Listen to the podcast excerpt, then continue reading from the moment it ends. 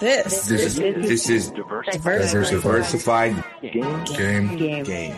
a podcast giving entrepreneurial advice from a diverse and inclusive perspective with Kelly He may agree, he may oppose, and it's more than just race. It's about you know ideas. so let the game begin.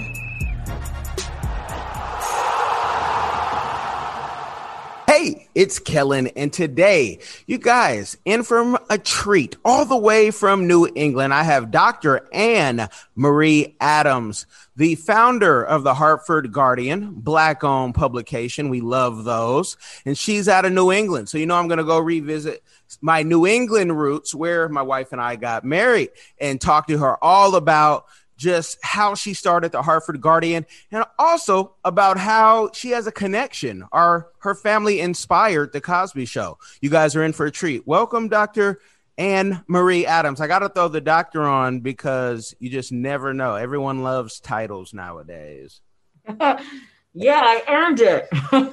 you earned you earned it and you know we, we're gonna go go from there so if that gets annoying my, my wife uh, gets annoyed she says don't call me that unless you know you're paying me so um, i'm gonna stay with that title but unless you check me otherwise but how are you doing I'm doing fine. My voice is not the same.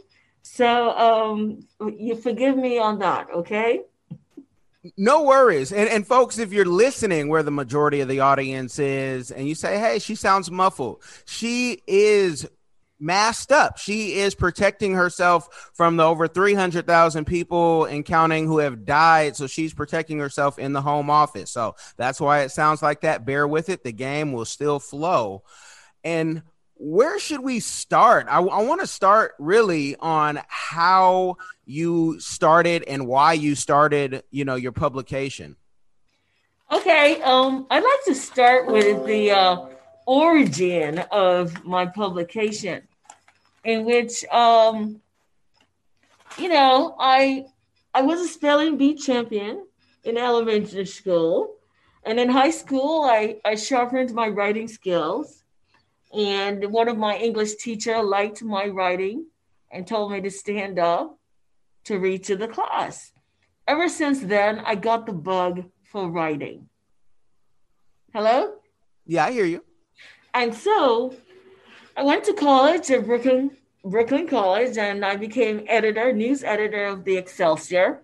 And then months later, I became editor in chief of the, the Kingsman. So it's there I actually became a media executive, where I um, supervised at least seven staff members and um, you know navigated the ethnic and racial politics on campus in Brooklyn, New York. Not long, not long after, I um, someone approached me to work at the Times Herald Record, and um, I did well there. I was a star reporter on the government and education beat, and I've been on those beats since then, since 1999. Awesome. Right. Aw- awesome. So, right. So that was New York, but my family is in Connecticut, in the greater Hartford area. So when I was looking for another job, someone else approached me to work for the Hartford Courant. As you know, the Courant is the oldest uh, publication, news publication in the nation. And uh, they recently closed their offices. And uh, we are the, um, we still have our office, um, you know, at the state capitol. We work from the state capitol, work out of the state capitol because we cover City Hall, the state capitol, and more recently, I covered the White House under Bush and Bush 2 and the Obama administrations. So um, today I'm in my home office with uh, two people because we have been working from home since 2013.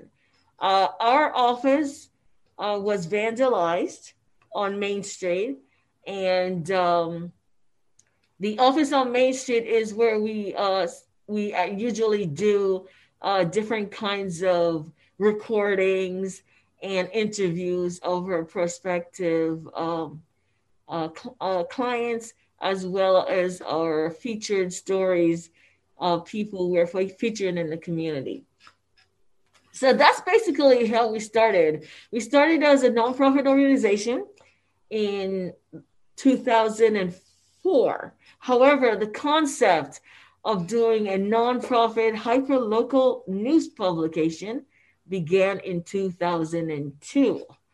We got our 501c3 from the Internal Revenue Services in 2005. Now, that's the origin with our board of directors and our seven staff members.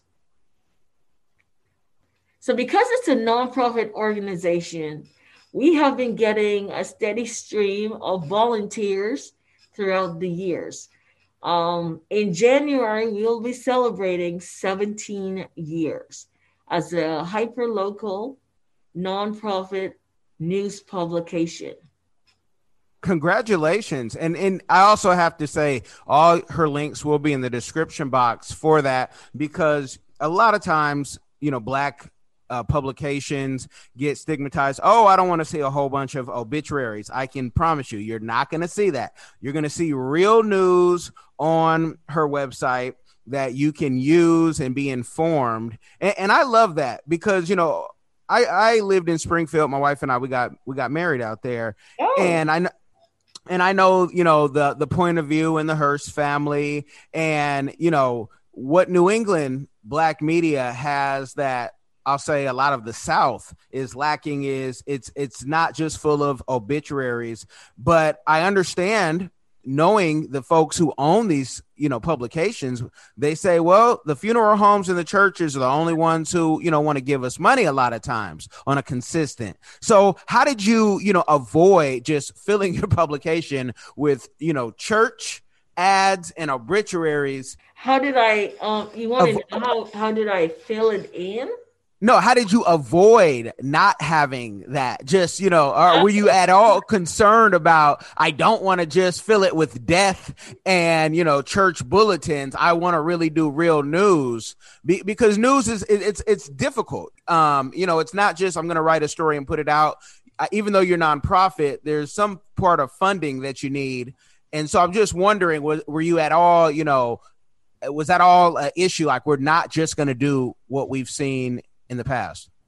Well, um, the funding formula for our publication was decided on the experiences I had as a reporter at the Hartford Courant. I was closer to the community. I lived in Hartford. I lived in the west end of Hartford on Owen Street. And I would walk around the neighborhood at times and hear issues going on they would tell me about their issues.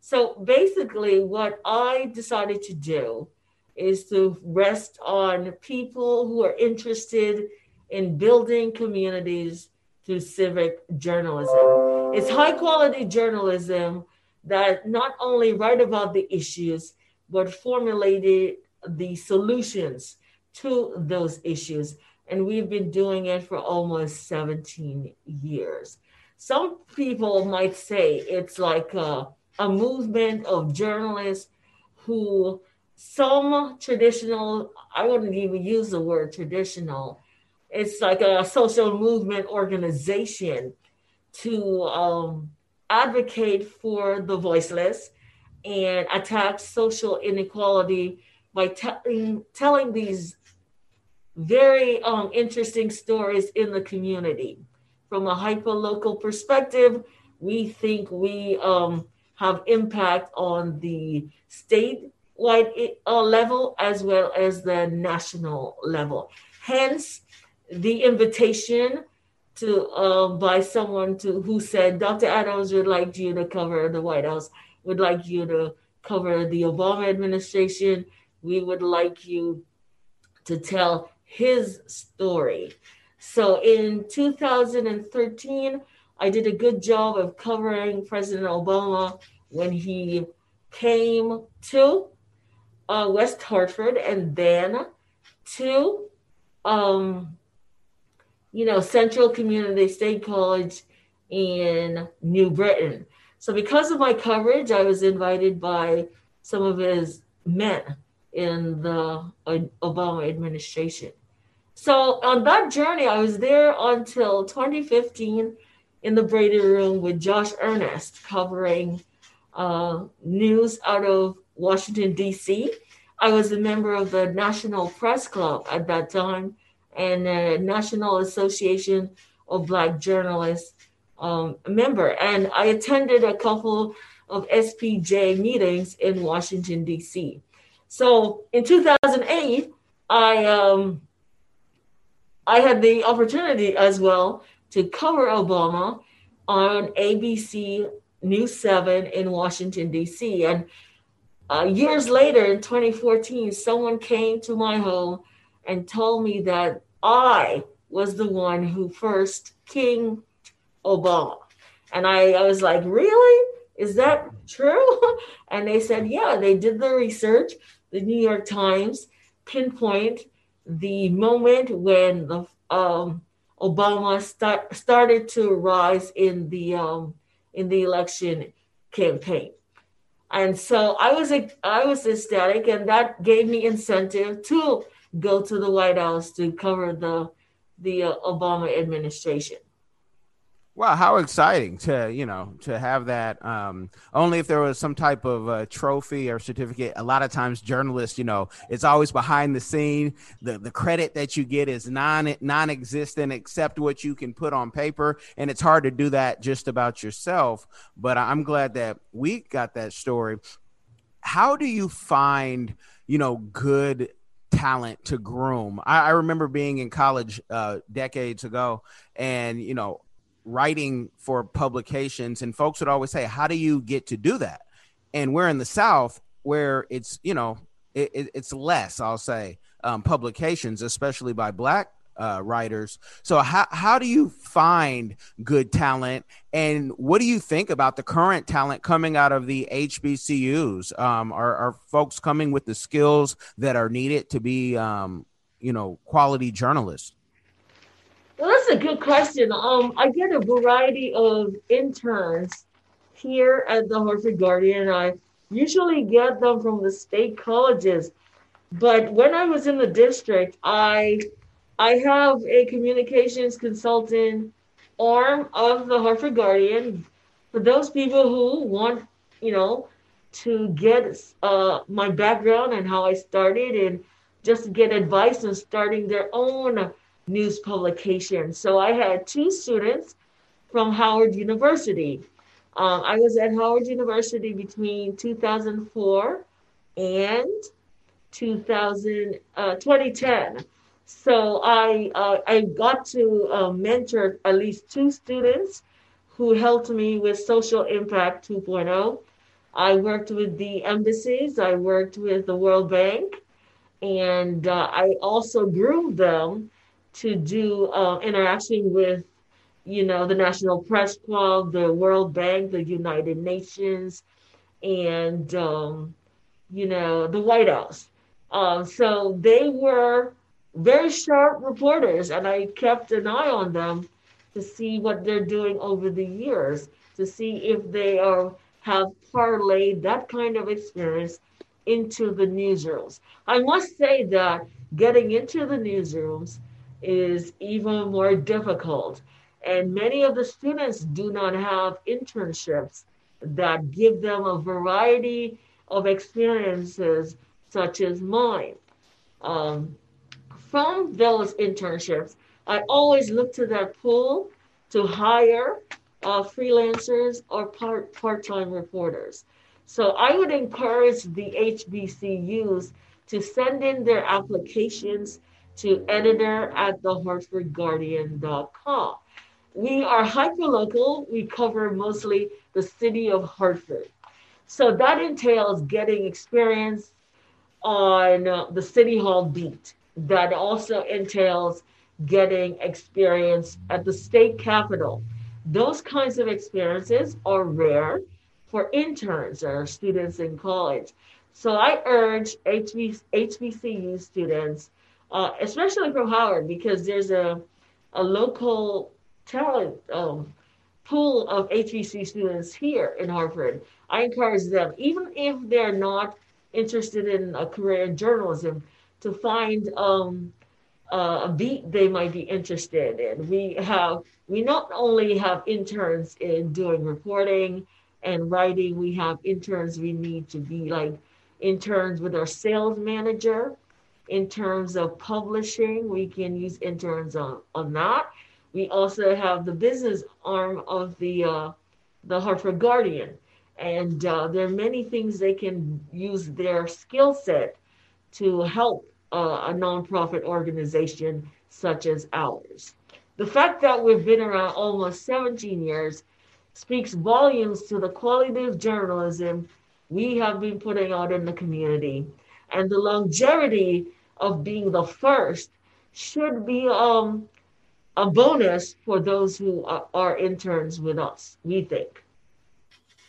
Oh, no, that's great. You know, one thing about getting older people is when she gives this information, me being able to have friends now who are professors or in those positions to say, here's the opportunity.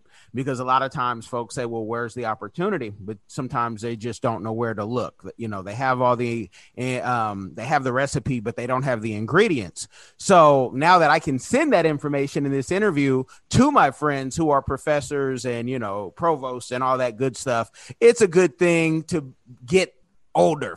So with that, let let you know your Connecticut. I, when I read them from the your publicist, how your family inspired the Cosby Show, I was like, oh wow, this is a story we've never heard. Because a lot of times people think things are just made up and you know they just fly out of thin air. But can you talk about that story and really connect the dots for the the audience who this will be their first time hearing it? Well, I'm, I'm so glad you asked that question. Um, I was surprised. I'm a very, we have a very close knit family. And I think someone was observing us. And uh, they came to me because I'm the reporter in the family. I understand they came to my nieces and brothers and sisters as well. So they recognize the similarities in how we look um, on the air. And I, I, I would urge you to show the picture of how we look and how the cast, the cast of characters were pulled together. Because I said, Really? I don't believe that. And they said, Yeah, really. Bill Cosby is your father. They have the same complexion. And uh, my older sister, Marcia, is uh, doubled as my mother and sister in the show because she has long uh, mixed hair, right, to her shoulder and below. And Claire mm-hmm. does her hairstyle and she dresses like my sister when she was going to her business in, in Jamaica. We are from Jamaica, but we've been here so long, people think we are Americans. Right, right. So we're like, we're born in America. We are American citizens. So in telling us the story, they identified me as Denise Huxtable. And uh, we put out the pictures of why they show Denise Huxtable like that.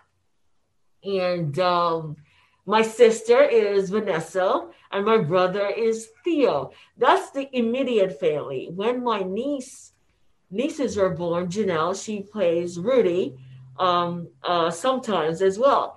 So, and then my younger niece is my um, you know, my daughter, so so to speak, in the show. But because I'm very close to her, they positioned her as um, the daughter of Denise Huxtable, and uh, Mr. Kendall is actually my boyfriend that usually visits my home with my mother and father and talk to us. And then they featured other friends of mine in the show. They feature like um, there's several friends that they've ID'd, and it was exciting. One of them was in the White House, and uh, that's how I got to be invited to cover the White House. That's the relationship. Someone in the White House explained to me. Clearly, because we're hyper local and our budget is not as large as we like to be, um, I wouldn't have the the resources to know this and do this kind of research. So the investigators are the one who actually led me along so that I believe it and advocate on my family's behalf because it's an incredible story and it must be told. So it took a while before they decided to tell that story. They took, first, they observed since I was at Howard University, I'd say about five years. Then they came to my home to tell me about the Cosby Show because at that time they were investigating Bill Cosby. And they probably investigate everyone in my family to see if Bill Cosby made contact with us at all. Apparently, when we came to America, he was supposed to make contact with the family and do a few preliminaries because of the issue of life skills. If you're basing, if you have, if you have a story concept and it's based on a family, another human being, you are obligated to uh, ID the family that inspired your characters, like Erin Brockovich. Are you familiar with that? I am. Right. So Bill Cosby and his colleagues and NBC and their cohorts fail to identify the uh, family publicly, publicly failed to identify the family that inspired the Cosby Show. So that will incense many uh, law enforcement officers, that incensed many prosecutors. They were livid and they came to show um, show me that it's imperative that I put my life aside. I was going to get married. I was going to have a baby, and they used up about six years of my time to tell me about the Cosby Show, the spinoff, A Different World, and the other spinoff, which is That's So Raven, based on my niece, who they had to move out of the state um, to be protected, they say, because of the hate and the bias that came from locals during the investigation. One of the things they were doing after they ID'd us was distorting our pictures. um, they would darken my photos and they would do Photoshop to change the shape of my eye and my nose. And it was very disturbing because all of that came after I was ID'd as the character called Denise Huxtable. Right. So they even have something on my the top of my mouth to change the way I speak. So I call for them to end the investigation and get rid of the rogue police officers that don't want me to claim the show. I don't know what kind of devices they're using sometimes. And because they came to me in a professional manner, and because I was at the White House, I thought they would be professional throughout the investigation. That has not been the case. And now I have to go public to tell people that um, they want to change the plans that were put in place during the Obama administration to make sure uh, pe- pe- people around Bill Cosby know that this is a family that inspired the show. Now, I do not, I've already contacted Bill Cosby via snail mail. So we have done all the due diligence. It was a very tedious process to make sure Bill Cosby is contacted, to make sure um, NBC is contacted, and to make sure the State Department is contacted. So this investigation, which began with me being invited to the State Department, me being invited to the White House, means the White House and the State Department must now come to the fore to put out a press release on the nature of the investigation that requires them to go into my memory with some kind of high tech device and um, go into my memory to see if the, the scenes that I pointed out were I actually tr- true. According to them, they did not want to ask me questions. They say, oh, "Did you do this? Did you do that?" They wanted to use their high-tech devices or unorthodox devices to go into my memory to see if the goldfish that they featured in the sh- in the show was actually mine. They wanted to see if the way uh, Denise cut her hair was actually true. They verified that. They verified the goldfish. They verified the relationship that was featured on the air. The relationship between my sister and I. I'm light skinned. She's like milk chocolate. I'm like light caramel between olive and um, you know caramel. My complexion falls there, and my sister is milk chocolate, and she has a very pretty smile. Like we all have the same kind of smile.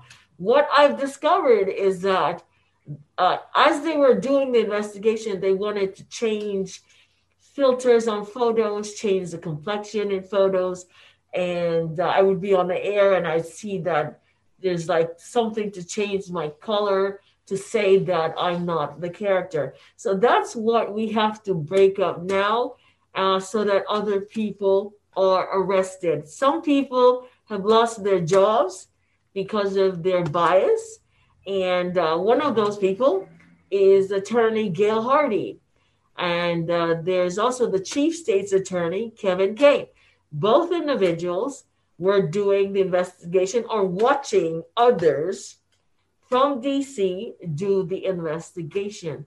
Another person who was brought in or was watching the investigation was uh, Pedro Segarra, who was running for his other term as mayor, and his communication person, uh, Shelly Sinlet. Yeah. So their effort in trying to put something in my voice to change the nature of my voice uh, is to um, discredit uh, the claim. But what is good for me is that I used to live in Jamaica. So therefore, everyone who knew me as a spelling bee champion at my school, St. John's Primary, would know I look like the pictures I used of Denise Lisa Bonet, me made to use me being made to look like me. So everyone in my class would know that's how I look.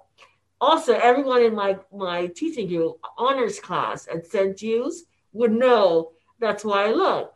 Everyone in my honors class at Brooklyn College would know how I look. Therefore, I did not understand why they were changing my pictures, why they continued to change my pictures. It defied logic that if those people already know how I look and ID'd me as the character on the show, I did not understand why someone like Pedro Segarra, former mayor of Hartford, Pedro Segarra, working with Shelley Sinlet, allowed them to use unorthodox devices to continue to change my physique and my face. One of the things they were doing is uh, recruiting locals such as Langley Giles or uh, Chandra Barlow or Janice Fleming uh, or Tiffany Koster to come here to continue investigating, to continue using uh, social media, to continue using email account, to continue reaching out from this office instead of getting um, using the state attorney's office which should handle this kind of hate crime. So it's now a federal investigation? No. They've been investigating since 2014. They've verified all the matters and they've put out all the stories, and it parlays into other stories. So um, my family and I would like them to leave us alone now, now that they've ID'd us as the family that inspired the Cosby Show. And just to be clear, you're not asking for any money. You didn't start this investigation. This has all been brought to your attention, correct? Correct, correct. Yeah. Okay. I, was, I just want to make I want to make that clear because someone will say, oh, so you know, they'll think, oh, this is a conspiracy theorist. The same way when predictive text and how Google knows what you're thinking and that type of stuff can, you know, be proven because they have the software, you know. And so when you you're typing something that you were talking about, even without Alexa, you know, Google and others search engines know. I just want to be clear. She's not asking for money, which I think that that should be a given. I mean, NBC should write a check if they've done that investigation. My opinion, not hers. Um, but you know, just you go deep, go deeper into that, how they even approached you because you weren't looking for this. You were just living your life. Correct. I was teaching at Rutgers University and uh, I was teaching a seminar on race and education, right? And um, I was approached in the reception and they took a picture and distorted my picture because they saw that I was look I looked like a semblance of Lisa Bonet on the Cosby Show, and it should be pointed out that she had to get like fillers to have her lip looking like mine and her nose looking like mine. So when they started to change my lip, I had to document what they were doing an unorthodox device. And that's how come I was approached by someone who was watching the perpetrators trying to accost me or change my face and my voice and my hair texture. So I wanted to know what was going on. So it all started with my throat, something in my throat to change the, my voice. So I had a speaking engagement and I had to go to the doctor to find out what was in my larynx that made my voice sound different than how people are used to hearing me. So, in, in the course of asking these questions, I was approached with um, high tech surveillance devices. Very important, which is why I wanted, I asked them, what kind of devices are you using? I'm in the process of writing my first scholarly book. I have to teach at Rutgers. And then they said, we'll show you at the end of the investigation what kind of devices we're using. So one of the devices they call it a mind reader, right? Or a mind crawler, which goes into your memory. It goes through your ear and into your memory to find out things about you without asking you anything. Right. So it's um I went to Washington D.C. to speak to uh, the FBI about this kind of devices and which department in the State Department uh, uses these kinds of devices because the investigators didn't reveal who they were. But I felt uncomfortable that they were watching me in my home, you know, when I'm in my bathroom or in my bed bedroom. So um, it's called Mind Crawler. The other is called a Spy Demon. right. Mm. And I got to see what it looks like. So I was excited about the investigation at first. It was like, whoa, spy detective kind of serious. They walked me through layered investigation, layered reporting, and um, it required um, high order thinking skills to keep up with what they were doing in, in terms of using sharp critical thinking skills and deductive reasoning to decipher certain things and respond intuitively uh, to questions to know whether or not uh, someone is telling the truth.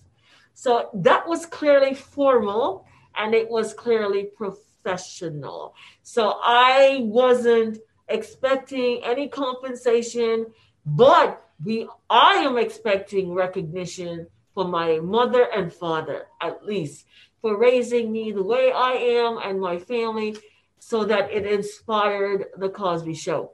So that's our demand that we are recognized properly for inspiring that Cosby Show and making Bill Cosby famous, Lisa Bonet, and all of them famous and getting money while we did not. I mean, that's the least NBC and other creators can do. The creators and producers who own the copyright are Marcy Carsey. So, I mean, because the show has been on the air for like 30 years, I wasn't thinking I had a lawsuit because it's 30 years. And they just started investigating Bill Cosby. It's during the investigation of Bill Cosby, eh, the idea of suing became current because they're claiming copyright. Um, they own the copyright, they said. What they're saying they do is own our, how we look and how we behave as well, which I thought was really odd that a company um, can own someone's life rights just like that. So it became complicated, and other people were giving legal advice. Um, local lawyers uh, chipped in to give legal advice. They're also responsible to report the crime at this point. It turned into a crime after Carsey Werner, uh, after Carsey Werner reached out to BBC, uh, a television company that uh, used some kind of theme song in the Cosby Show without written permission. And I'm thinking, because we're from a Commonwealth area, London re- did that to tell Carsey Werner that they know about the family that inspired the Cosby Show, and Carsey Werner is being mimicked because they did not get life rights, they did not get consent to put our images on the air. Changing our images doesn't change the fact that we looked, we were born that way and we looked that way in the 1980s. What bothered them is that we still look that way. And based on sight, you can claim that uh, all the characters have someone looking like uh, us in the family, including my brother Lloyd. So that's what triggered the question about money. Right now, I'm looking for recognition that my family uh, is a good Christian family and they inspired that show. That's the least he could have done. And because he was into other brouhaha, we didn't get to sit down with Bill Cosby to talk about what transpired and why he did not reach out to the family. Here's what's evident all the things he said about the show and the origins of the show applies to me and my family. Everything. What is different is that he put his own spin on it and he included uh, scenes from uh, his family. Of course, he eventually did that and had to because he didn't have access to us all the time. So eventually had to include his stand-up comedy routine and he eventually had to include what happens in his family and in America where he lives in Philadelphia. However, because the original series, at least the first two series, was solely mostly based on us, we are thinking we should get partial credit for inspiring that show. And so, uh, and just to give, you know, some folks, if you're still tuning in, because some folks will say, "Oh, I don't believe this. This is that that conspiracy talk." You know, you're not the first person to say that a show has taken their life. Um, I remember talking to Ron Newt, uh, who said, and he was suing Empire for a billion dollars. And he proved how he told Terrence Howard about, you know, his life. And he told the producers prior to them making that show. And he and he's no longer. He died at 69 and he was a street guy, but that doesn't, you know, it's he still had the proof and others who would vouch for that who were there at that meeting. Did you guys ever get to meet Bill Cosby or know that, you know, maybe a family friend who was you know connected with both of you was able to you know document parts of your life? Okay well um no we were kept clueless. We would just notice that sometimes certain things were strange like the picture wouldn't look like how we look in person. Those strange things over the years were explained by someone called who called himself Pedro Segarra. So I, I asked them to come to my office and meet me in person or drop documents off. According to them, they can't do it because um, they're federal workers. they're government workers, and they're like um, they're just feeding me these news tips. Like, um, yeah, yeah, they can't. They just want to be anonymous and feed the information. And I'm saying because you're not doing this, it seems like you want to be like Ed Snowden, right? mm-hmm. So it's something similar to that. So they have they said they have to go to another country because you're talking about big time studio executives who wield power in politics, uh, government and politics, and can uh, destroy their lives. So what Marcy Carsey did is actually put her life in danger by exposing how we look to Americans in America before we got here. That's what Marcy Carsey did. They exposed our lives, our look, our way of being, our way of talking. Now, Lisa Bonet is still dressing like me. I must say that. I, it sounds ridiculous sometimes, but if you look at her carefully, when she had the the locks, I had braids that length, and everyone, most people in the journalism department know know that's how I look. In fact, someone came to me with one of those devices and told me that we think they're darkening your pictures in Connecticut. because uh, you came to New York the other day and you did not look as light as you looked. And they forced me in a hospital, and someone injected something into me and want to paint a picture. I've documented all the pictures they have changed to distort my image. Uh, my name is spelled A N, not with an E, uh, space Marie, M A R I E, uh, Adams, A D A M S, and sometimes it's used a hyphen but never E. I, I never use my um, name with an E, the N with an E. So those kinds of distortions have been going on lately to prevent me from filing a lawsuit. I, I, I like a 250k lawsuit, much less a billion dollar lawsuit. But it's very clear to me that they owe us money if they violated life rights uh, agreements.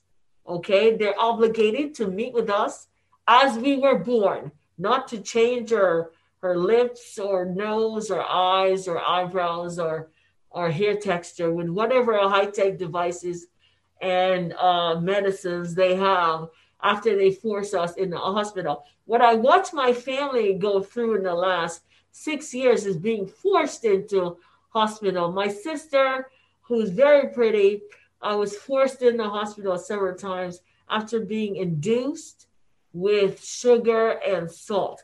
Um, I found out through the investigation that's what they did. Now, do you at all worry about your safety because you're talking about, you know, um, people doing an investigation, they're not identifying themselves. Um, that's that's a real thing, folks. This is not just the movies. Uh, sometimes art imitates life and vice versa. But I mean, you're dealing with high profile people who you know they can pull out anything. And when they can't get anything they pull out taxes and said you paid too much or you paid too late um, or paid too little. So do you worry about that? Yes i do.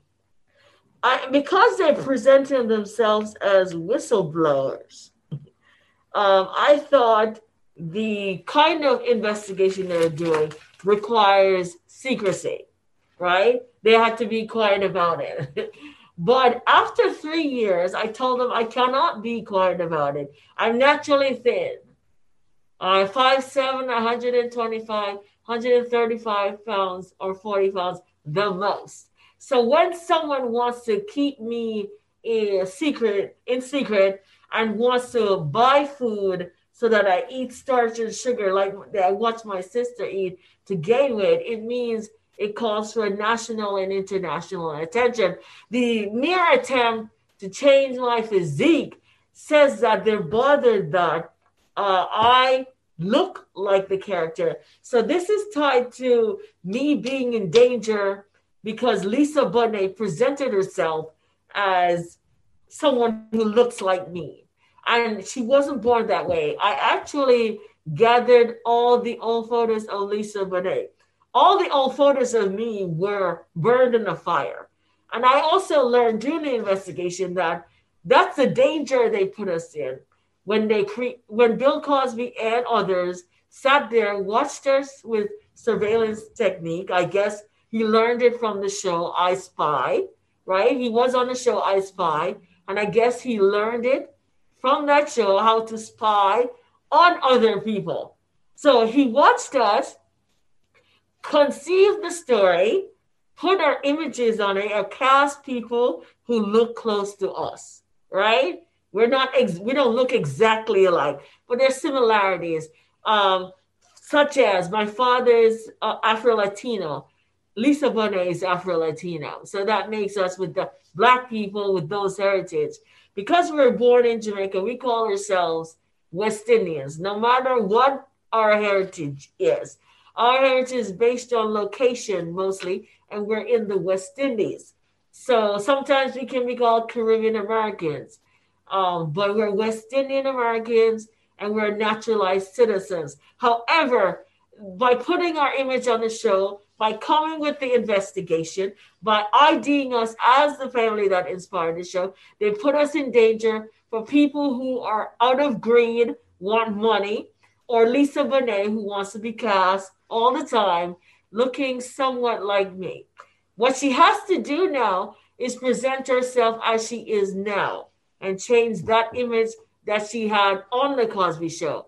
She um the spinoff of a different world occurred, and then she went on the air with braids, okay, or twisted locks, and she's still wearing twisted locks, but it's similar to the braids and how I used to um, wear my braids. I had to change my look uh, slightly with the wig, and because I was on a show with uh, a movie set with uh, Halle Berry um, uh, Halle Berry had um, plastic surgery to kind of sort of look close to what I look like. So I don't have a claim against um, Lisa Bonet, but I heard that she was a part of the investigation. She was also watching the investigation. So we don't want to put multiple people as suspects, but I I know that it's tied to her on based on how I look and the fact that she wants to go back in the movie business. She wants to go back on the air. And because I and so did Halle Berry. And because they based their look on how I was presented on the air, they do not want me to be visible. So this um, investigation was sent to the Connecticut State's Attorney's Office just this morning because uh, they told them they have to wrap up the investigation they can no longer act as whistleblowers when the family is being put in harm's way continuously. We are required to have security from the state. The security team, the police officers, were assigned to us to watch and protect. They're not protecting us anymore. They're watching us and harming us in secret. And they subjected themselves to bribes.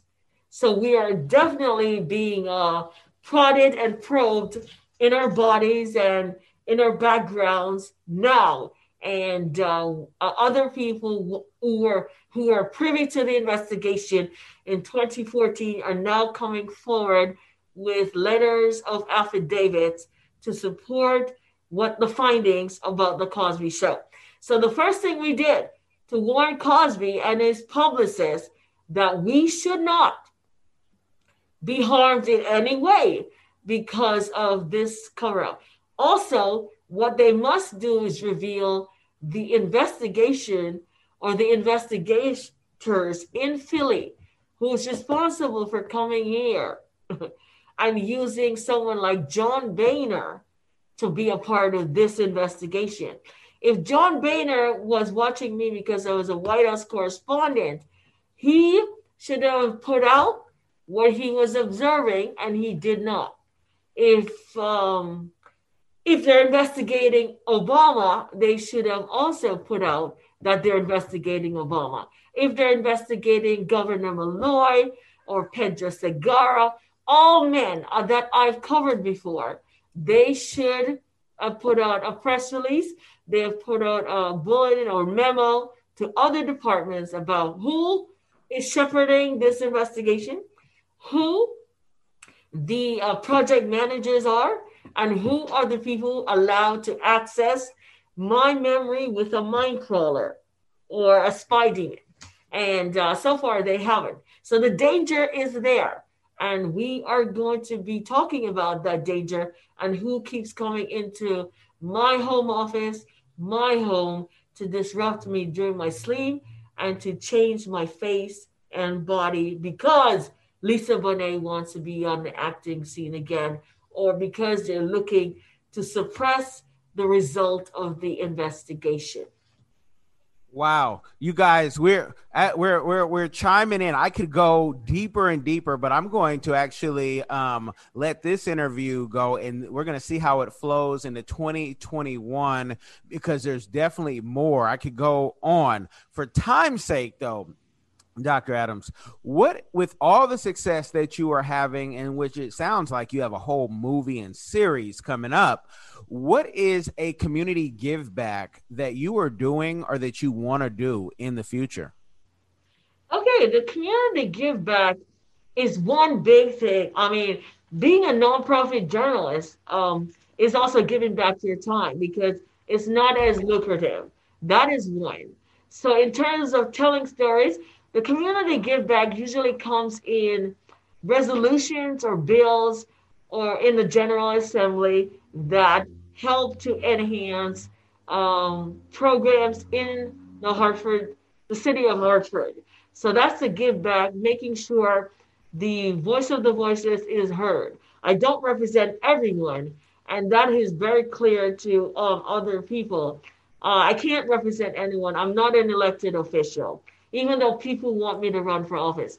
But I'm just a journalist and a historian, a history professor. So I'd rather stick with those and uh, give back by making sure I'm an advocate uh, and be a voice for the voiceless. Right now, um, the give back also comes with telling the story about Tupac. My first romance was with Tupac, and I'm seeing a different side of Tupac being presented. It's important that people know that Tupac and I dated on the set of Juice, and that he gave he gave me some intimate uh, knowledge about what was going on with him before he died. It's important that people know how he died uh, based on what he told me. So, uh, someone asked me to do a documentary on Tupac and myself to talk about how he died and how it impacted the community, the black, the entire black community, and how he died. There's a kerfuffle about Biggie Smalls, but there are other layers underneath how Tupac died. I think the hip hop community needs to know this so that they can protect themselves and not end it uh, end up like Tupac. So that's my give back uh, going forward into 2021. Wow, you guys have got the game. You know what? A great storyteller always leaves you hanging for more. And so we'll have to get more. Uh, we're going to take the conversation offline. I'm going to talk to Dr. Adams. You guys have been blessed. Her links will be in the description box so you can connect. But wait for the book. And, and I think, you know, it's a scholarly book, she said, but I see even like some film coming up. I mean, the documentary. I'm gonna bug her about it. I might have it on a reminder. So okay. you guys, yeah. So, so like, share, subscribe. Thank you, Dr. Adams, for coming on. Thank you so much. I appreciate it.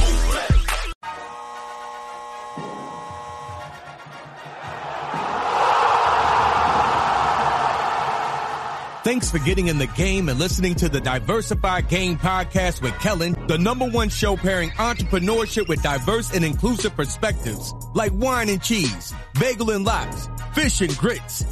Be sure to visit diversifiedgame.com for all the good stuff. Join in the conversation and discover more content.